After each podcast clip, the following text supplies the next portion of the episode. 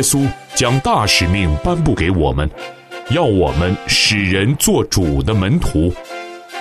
今日我们不必踌躇，这里有主的中仆，教导你我规划服饰、牧养、训练、拆船与直堂的蓝图，让我们透过这两刻钟，经历从天上来的赐福。欢迎收听晨曦讲座。我的神必照他荣耀的丰富，在基督耶稣里，使你们一切所需用的都充足。欢迎来到晨曦讲座，我是您的童工芳华。愿神在明处暗处报答您在主里的劳苦。今年，美国有一个基督教组织天际线，他们公布了针对将近两千位十八到六十四岁的。成年人的信仰调查发现了很有趣的结果。他们发现，美国成年人的基督徒每天平均祷告的时间是十八分钟。那么，名列第一项的祷告事项是为身处在危机中的至亲好友。有一半以上的人认为，疫情期间他们建立了比过去更好的灵修习惯。这份调查显示，人们仍然渴望一个能够带领他们的灵性存在，并且希望在每一天的生活中都有神圣相遇的时刻。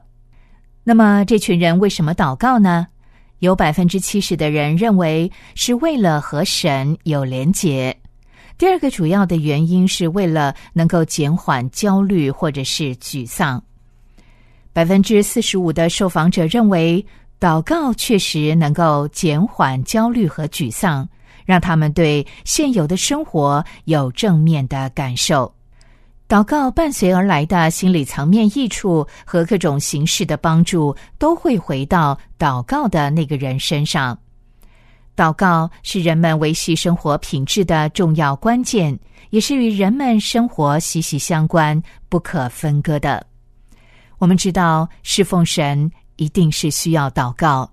多祷告多有能力，少祷告少有能力，不祷告就没有能力。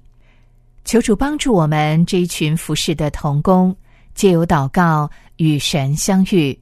从神那里得着智慧、能力和引导。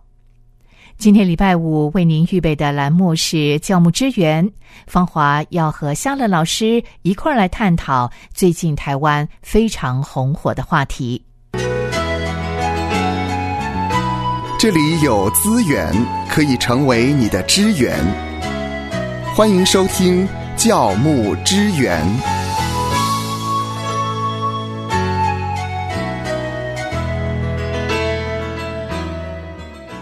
最近一部动画短片《山道猴子的一生》迅速爆红，引起了网络的讨论。虽然《山道猴子的一生》描述的是重机车的故事，但同时呢，也讲出了现代基层的年轻人他们的悲哀。这群年轻人领着低薪，背着沉重的贷款，生活非常的寂寞。拼了命也要追逐社群上的耀眼光环，所以在这一集的教牧之源，我们要从这个爆红的短片来看看当下的年轻人他们遇到的困境，以及面对世界的诱惑。首先，我们来认识一下什么是山道猴子，他是谁呢？当初呢，《山道猴子》的作者呢，用幽默的笔调，他宣称说呢，故事中的情节啊、角色跟对话都纯属虚构。嗯，如果有雷同的话，恐怕你的处境现在也一样糟糕哦。所以，他是一个虚构的人物。是是的，《山道猴子》的故事呢，融合了车圈的文化，也结合了非法信用贷款，还有网红的现象。还有包括了情感经营跟情感出轨等等这些超写实的元素，然后在经过分析解构之后，我们就可以洞察年轻世代所面临的种种困境，以及现代人他们在寻找自我认同的过程当中可能忽略的盲点。嗯，好，那这一部的短片呢，它的重点呢，我们看到呢是重击。坦白讲啊，芳华的两个儿子啊，他们都各自拥有重击，好酷他们哦！很喜欢骑重机。是的，我们先来看一下年轻世代呢，好像都追求速度跟快感。那为什么呢？因为宣泄压抑的一颗心吧。年轻的时候，很多人曾经在大马路上体验飙车的刺激。那年轻人总是享受飙车所带来的速度感，不断的对他们的车辆进行改装，这样的情况很常见。有时候晚上我都会听到一些好像改装过的一些车啊，叭叭叭叭，好大声啊！嗯，但是呢，随着时光的变迁，现今的年轻人更倾向于炫耀、购物的狂热，还有迫切的依赖刷卡跟贷款，以便迅速获得满足跟享受。那这种心态呢，甚至超越了那些热爱重型机车的老一辈的人。嗯，说到这呢，其实芳华呢也告诫了两个儿子说呢，呃，他们呢绝对不可以飙车，呃，他可以享受骑重机的快感，但是不能飙车，也不可以制造噪音。这些叮咛倒是还蛮合宜的。那随着科技的日新月异呢，车辆的性能不断更新，种类也日益繁多。尽管呢，他们跟过去热衷骑乘重型机车的年轻人一样，都在追求速度的感觉，但是老一辈的人跟年轻一代的心态却截然不同。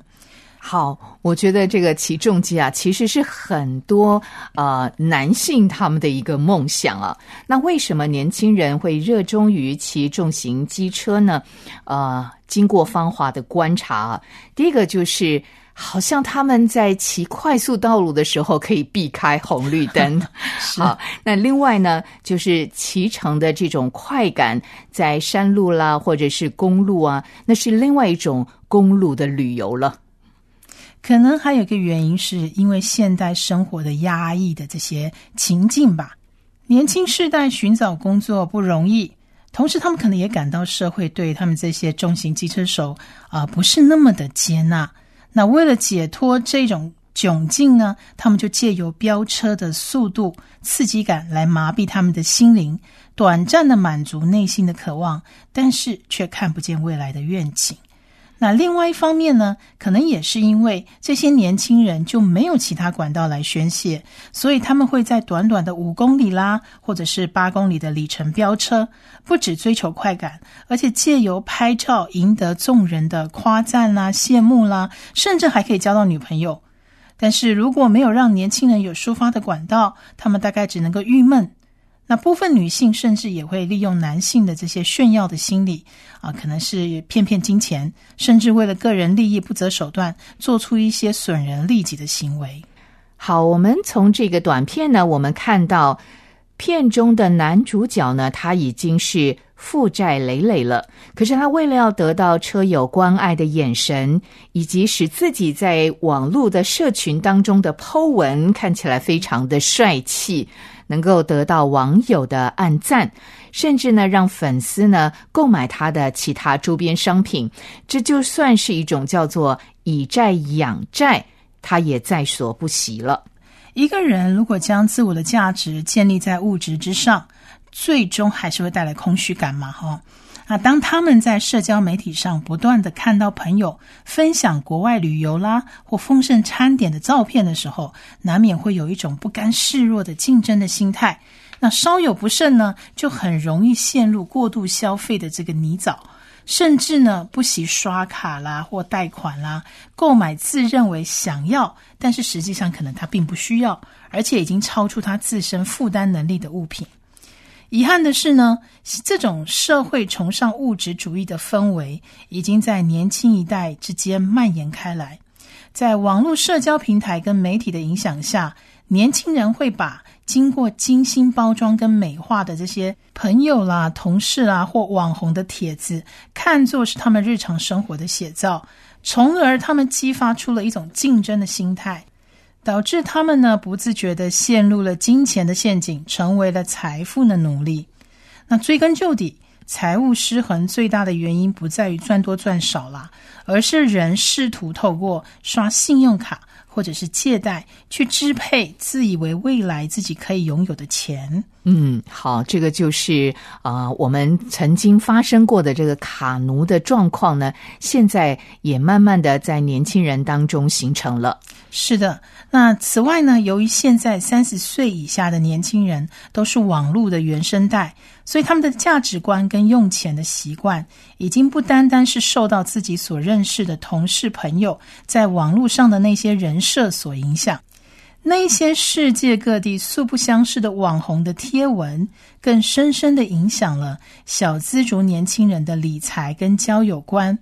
那不经意，他们就会受到先享乐后付款的金钱观的影响，过度扩张信用，去做自己根本负担不起的消费，最终导致债务产生。嗯，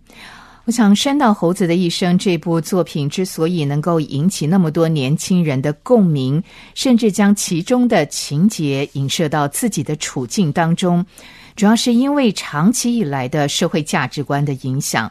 让人们认为个人的价值是建立在外在可见的一些物质基础上。他们认为拥有越多，就等于是人生胜利组；如果没有的话呢，就会被视为 loser 了。我们来看一下哈，像这样的一个问题啊，在约翰一书的二章十六节，其实有提醒我们啊。这一节经文提到说，因为凡世界上的事，就像肉体的情欲、眼目的情欲，并今生的骄傲，都不是从父来的，乃是从世界来的。那这一部影片的男主角在开场的时候啊，对车友说：“人不理财，财不理你。”但是后来却因为一直从事能力以外的消费跟借贷，不但连每个月的最低应缴金额都付不出来，还因为跟朋友借钱不还，连友谊最后都失去了。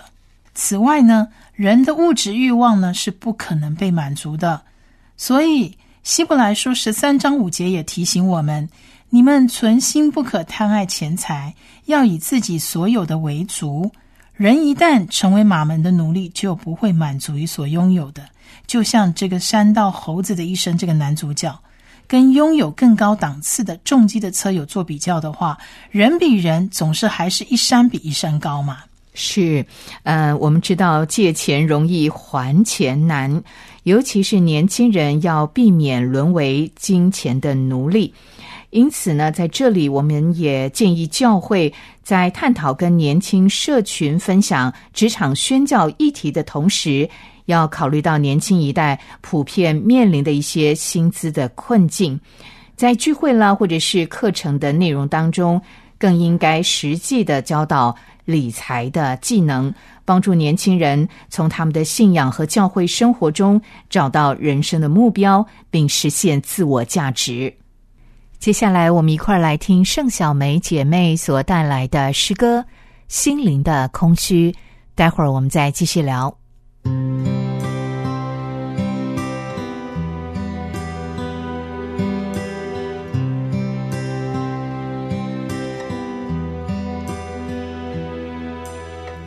你说你生活好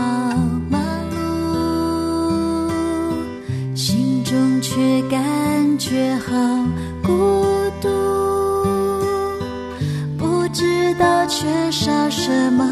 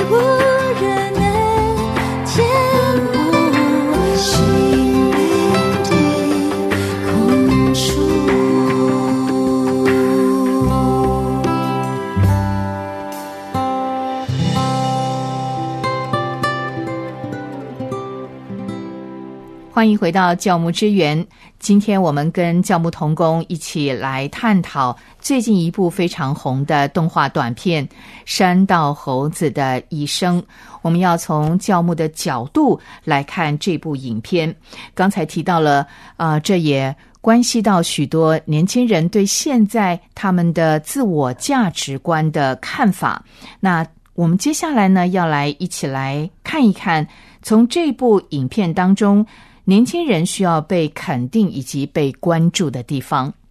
第一个的话，其实我们可以从信仰的观点来看嘛。山道猴子的一生中的这个男主角，他需要的其实是一个充满认同跟关怀的生活环境，但是他的思维有偏差。那偏差在于他误以为可以透过金钱跟自我展示的一个方式来建构这样的一个环境。那当然，最终他的生命是用一场交通事故画下了句点。让人很遗憾的，就是说他在他的生命消失的瞬间，他还是没有领悟到，说他所追求的一切原来都只是虚幻不实的。嗯哼，这部影片呢，也让我们了解了当今社会的一些疏离的现象、虚荣的追求以及缺乏互信的一些状态，在社会各阶层辛勤生活的这些山道猴子们。都在努力寻找一个能够肯定而且关怀他们的角落，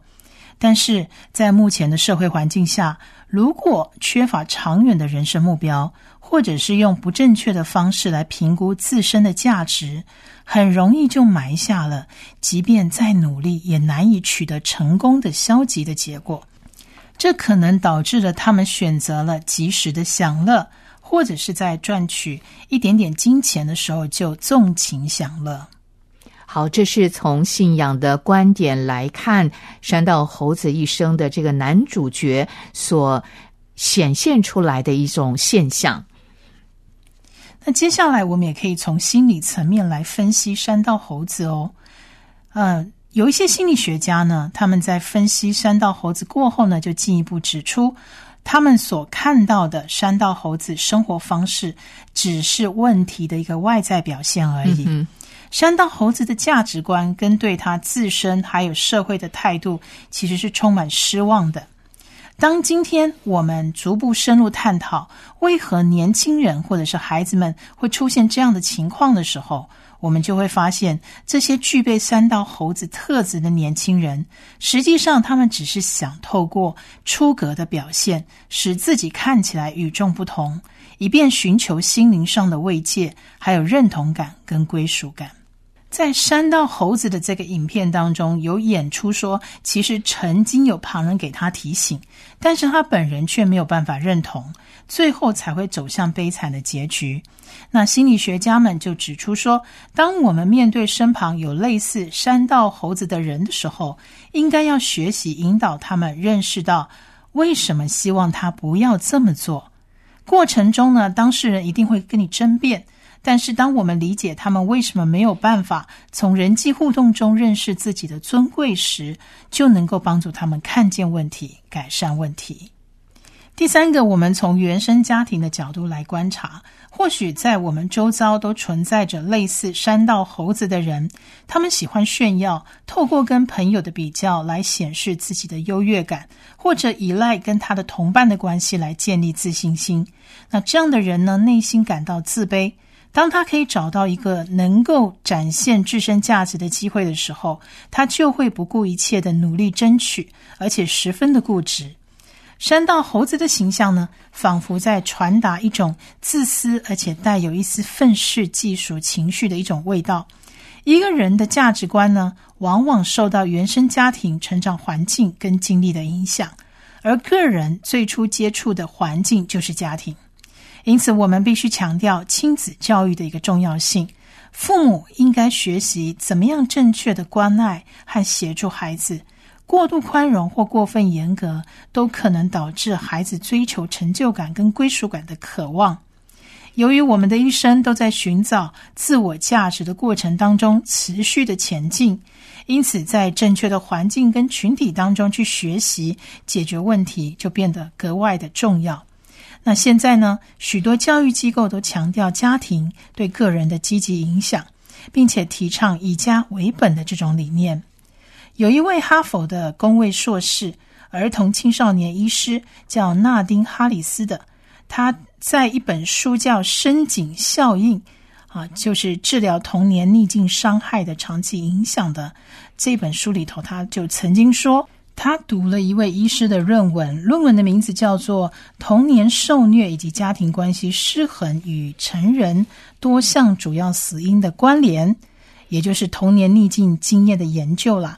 他发现呢，门诊的青少年们的共通点就是无法专注、发育不良、过胖、过瘦等等，这些都源于童年的逆境。他们学习或行为问题的几率是别人的三十二点六倍，自杀未遂的几率是别人的十二点二倍，冠心病、癌症、肺病、中风、糖尿病的几率是接近三倍，而忧郁等心理疾病则破四点五倍。在亚洲呢，许多的父母在外地大城市上班，把儿女交给祖父母来照顾。以年节团聚买礼物给儿女代替了日常的关爱，那儿女呢学到购物就是爱自己，在班上用炫耀的物资消费来争取他们的社交地位。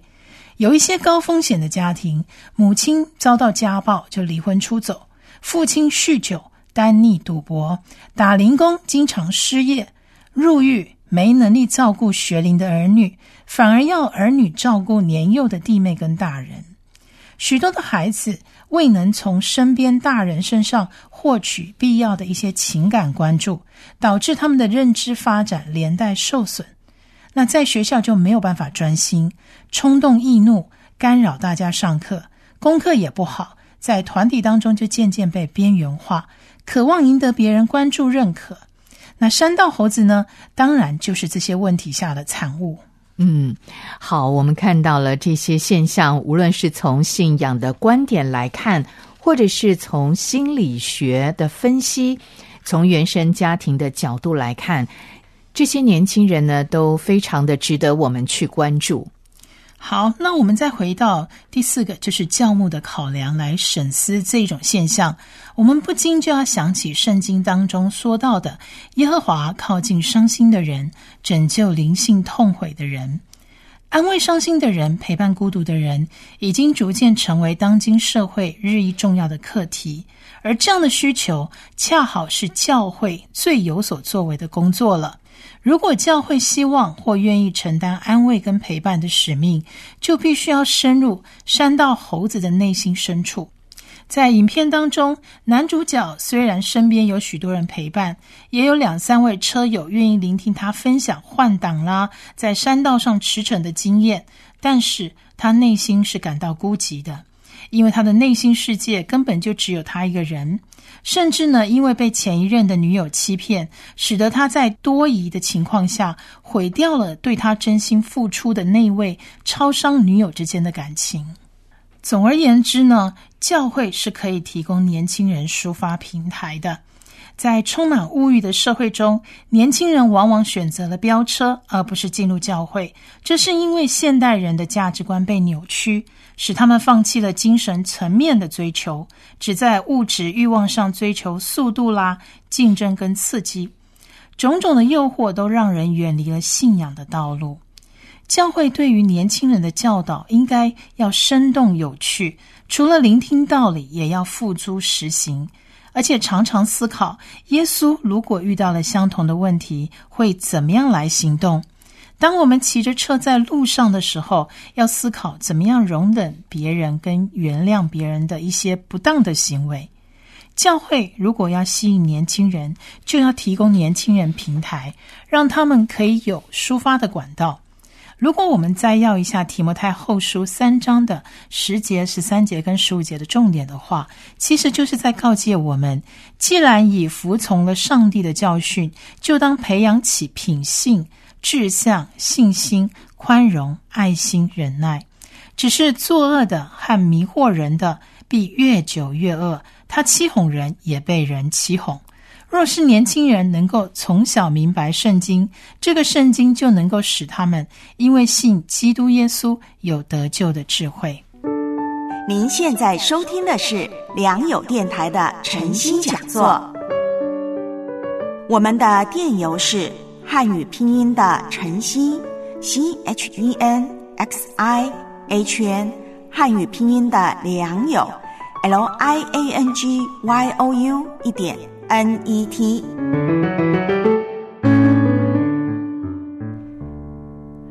我是芳华，不晓得今天芳华和夏乐老师所聊的话题，是否也非常的贴近您周遭的年轻人的现况呢？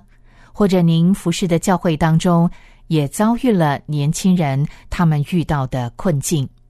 或许我们没有办法改变大环境，但我们可以从关心陪伴身边的年轻人开始，使他们对自我的价值以及人生的方向。不再迷茫，我们一起努力。谢谢您收听今天的节目，愿神赐您平安喜乐。我们下回再会。在我生命中，你是我心里唯一的爱，我像个小孩，在你的胸怀。在我这一生走过无数的坎坷艰难，如果没有你，我该如何继续？你双手是我的帮助，再多苦也能站住。